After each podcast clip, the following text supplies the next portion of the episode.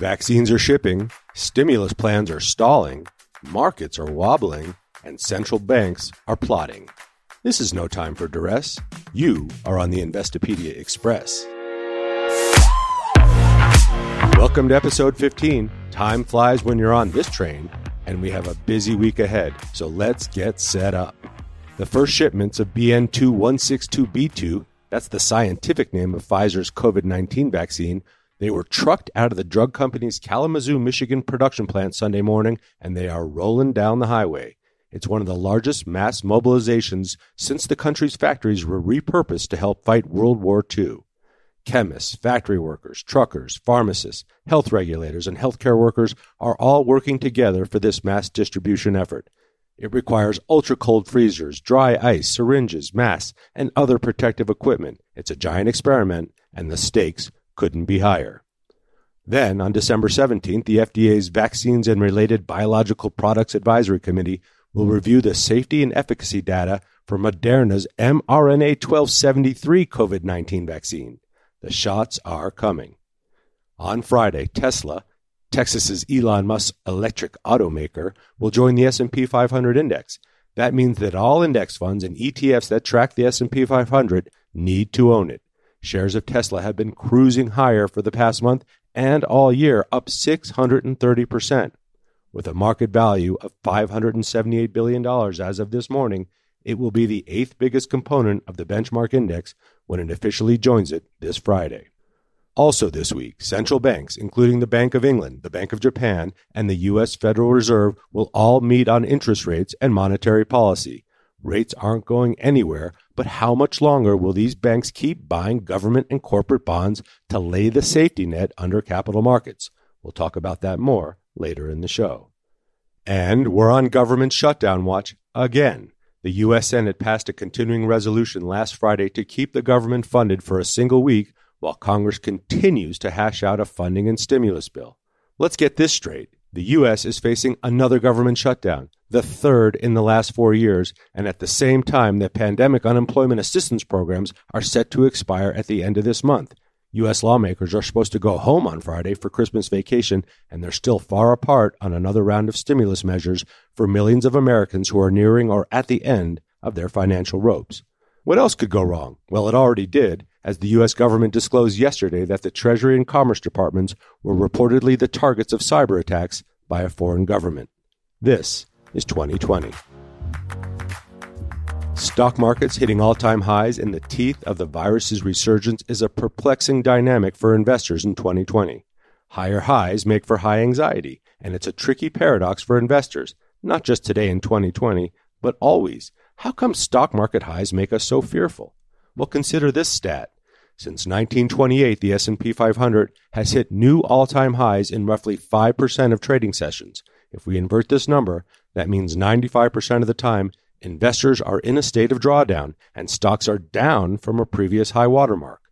I recently spoke with Ben Carlson of Ritholtz Wealth Management, who's also the blogger behind A Wealth of Common Sense, the co host of the Animal Spirits podcast, which I highly recommend, and the author of a new and terrific book, Everything You Need to Know About Saving for Retirement.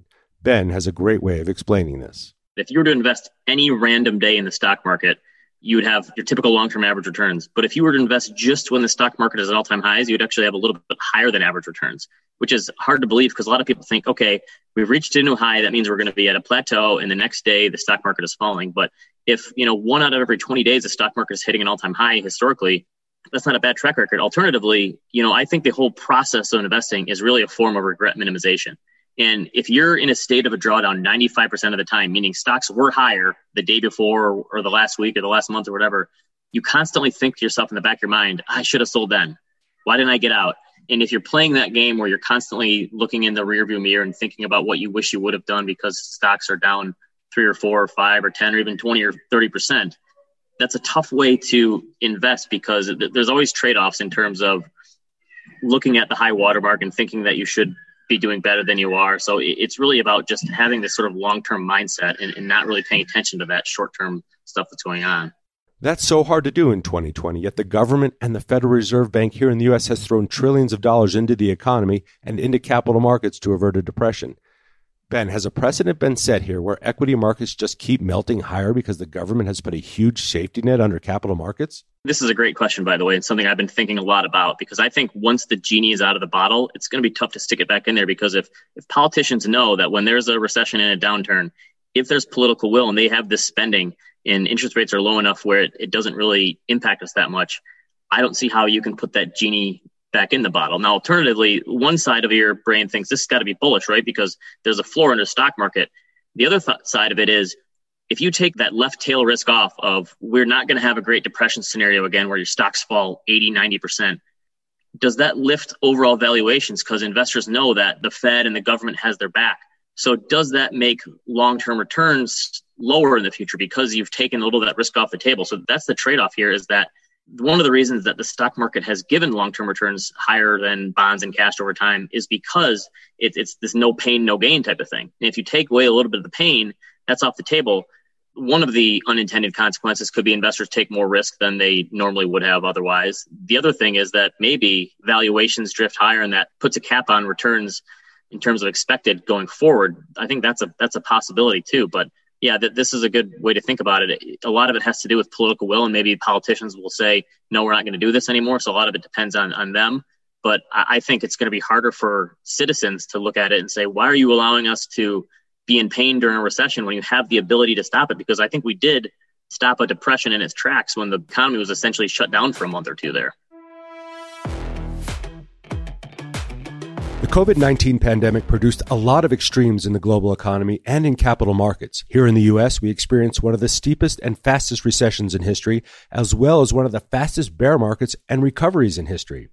Stock markets hitting all time highs in the midst of this fatal outbreak and economic destruction have our heads spinning, but thankfully we have some history of health pandemics and economic recoveries to look at for perspective.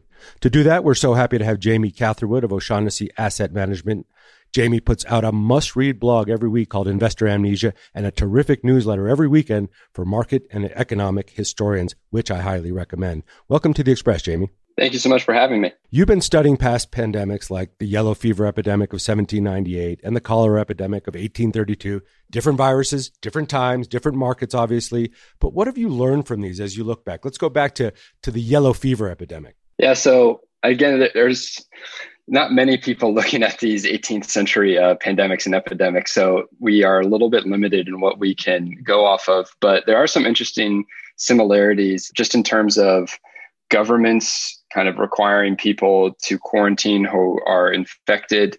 And you can see definitely in some of the sort of stock exchanges, because it's important to remember in these 18th century epidemics like yellow fever that broke out in New York City in 1798 that at this time, there were a lot of regional stock exchanges.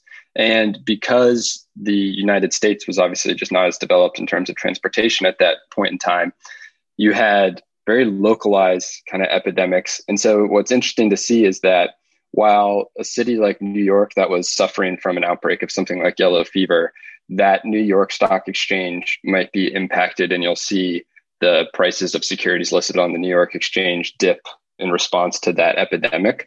In other regional stock exchanges, like maybe in Boston or Philadelphia, you will see that the effects, even on the same stocks and bonds that were floated in New York, had really no effect on those exchanges because they weren't experiencing that same yellow fever outbreak. So it's interesting to think about because it's just so different from today where everything's so connected. But it's just interesting where you see, I think like the Bank of New York was down in New York, but then the Bank of New York stocks listed on the Philadelphia Exchange were unaffected. That's fascinating. It's so local, right? Yeah, I know. In 1793, I think the Philadelphia Stock Exchange was forced to shut down, while the New York Stock Exchange, the shares listed there had no recognizable impact from the yellow fever that was just wrecking Philadelphia at the time. And you couldn't call your broker in another city at that time. You were yeah. either trading down at the exchange in your local town uh, or you were just forgetting about it. And there was all these other regional exchanges throughout the country as well. Let's talk about the cholera epidemic of 1832. The, the city already was 250,000 people, far smaller than it was today. But in 1798 for the yellow fever epidemic, there was only about 35,000 people in New York City. Now the city's much bigger. It's 1832 and cholera is breaking out everywhere. Tell us about what happened. Yeah. So I think that this was also the episode of cholera in New York where they sort of used today's population as a comparison and said that on a percentage basis, it would be the equivalent of like 100,000 people dying just in New York City alone today, based on the percentage of the population that died in 1832 from cholera, which is just astounding to think about. And in the 19th century, cholera is like, I don't know, it almost seems like the equivalent of just the seasonal flu. It seems like every year there was a cholera outbreak somewhere in the United States or some major epidemic. It's kind of hard to keep track of all the cholera epidemics because there was another huge one in New York in the 1890s. But in this period, it kind of coincides with the railway boom or sort of the early railway mania in 1830s. And the piece from the Museum of American Finance points out that the railroad shares at the time were some of the ones most affected Freudian slip there impacted. And that makes sense, right? Because just like airline stocks today, those transportation stocks would have been getting less traffic as more people are getting sick. But they also, like we're seeing a little bit this year, the dip and then rebound in transportation shares. The stocks like the Mohawk and the Paterson and Hudson railroads dropped 15 to $20 per share but then they kind of recovered and reached new highs not that much later. So again, some similarities with today, but a very different type of transportation stock. That was before they were called the Dow Transports, actually, but it was a transportation and the beginning of the Industrial Revolution economy, and the country was already accumulating some debt. And there was a big battle with President Andrew Jackson in Congress about the debt and whether to pay that off and what to do with it. So, not too dissimilar, but a very different time. Let's get into scarlet fever, 1858, vicious disease, scarlet fever. Tell us about that. Yeah, so this again is a perfect example of a very localized epidemic, but one that was brutal, as you say. So this occurred in Massachusetts and it killed 2,089 people, and they were almost all under the age of 16. And this all happened in a year. So, considering what the population at the time was uh, in Massachusetts was 1.2 million, and about 350,000 of those were people under the age of 16. That's a uh, pretty deathly disease. What I found funny is in this article talking about that scarlet fever epidemic was even though I was talking about almost all the victims being under the age of 16, it was talking about how some of them were employed. and it's just crazy to think back to child labor laws and stuff that some of these under 16 year olds were already working in factories. But yeah, this was a another example of a very regional epidemic where the Boston stock market was impacted, but other regional exchanges were not. And actually, a large part of the stock market was not impacted at all. You had a lot of manufacturing stocks that posted huge gains for the year. And I think mainly that was because, again, these children and people that were impacted were staying at home and kind of being forced to quarantine. Right, and and it was as as they say a more emotional impact than economic, but still, when you see young people like that, especially those that are being forced to work, dying, what what a shock to the system. Okay, now we move into the 20th century. Spanish flu is the one I think we most closely associate with, and the Asian flu with the coronavirus pandemic. This was a very deadly disease in 1918. Tell us about Spanish flu. Tell us about the impact it had. Yeah, so I think most people know by now that the Spanish flu name is a bit of a misnomer. I still refer to it that way because it's just what people recognize it as. But the reason it's called Spanish flu is kind of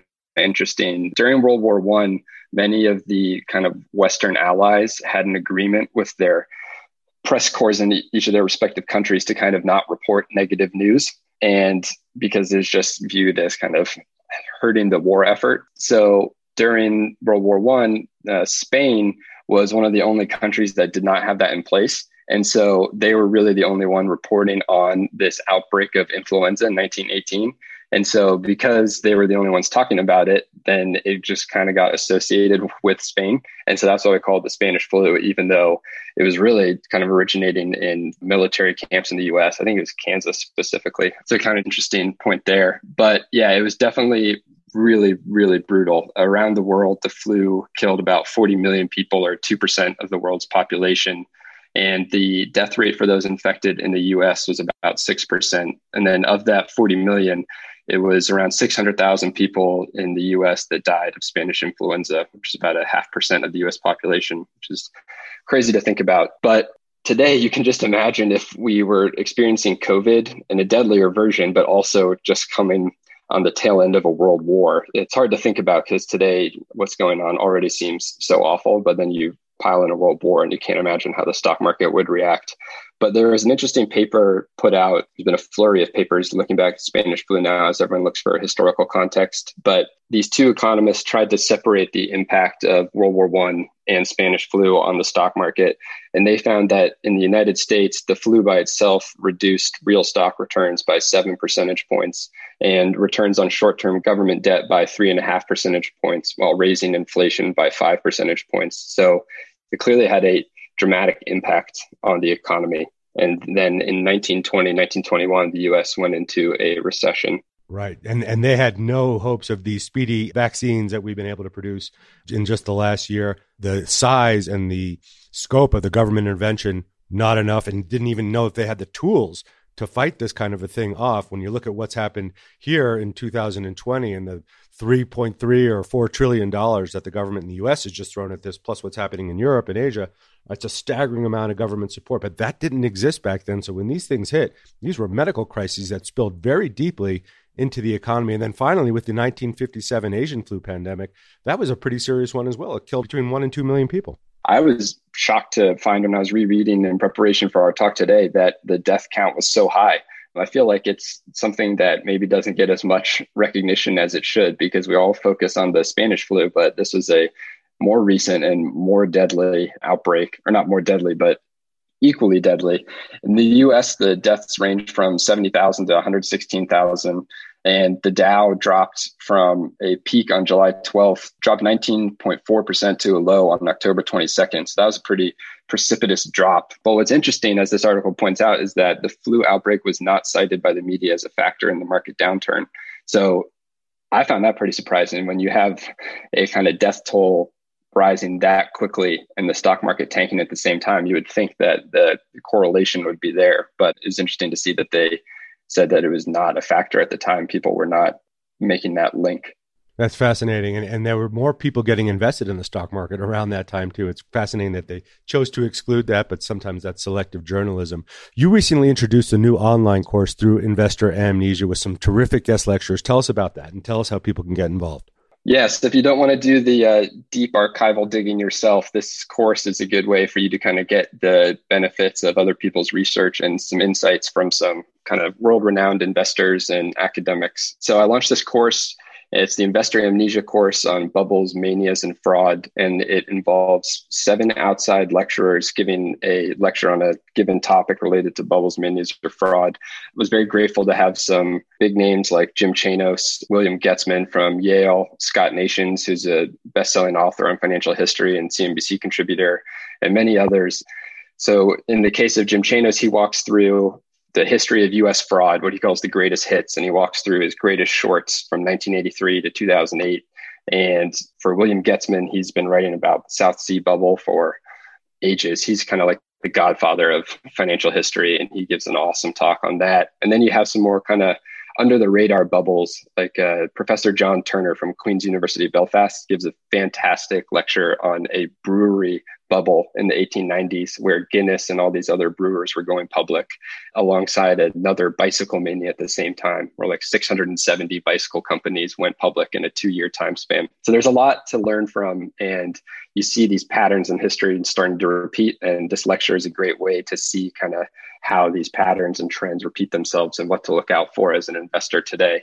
But if you go to investoramnesia.com, you'll find more information. Or if you go to my Twitter at Investor Amnesia, you'll learn more. And if you enter history rhymes at checkout, you'll get 10% off. There you go, folks. And following Jamie is one of the more fun things I do during the course of my day and reading your, your Sunday newsletter. It's so rich, so many great historical anecdotes, great pictures, and you're able to find those old articles. It looks like you've been sleuthing in the library. We appreciate your time. Jamie Catherwood of O'Shaughnessy Asset Management and the author of the Investor Amnesia blog. Thanks for joining us on The Express. Thank you so much for having me.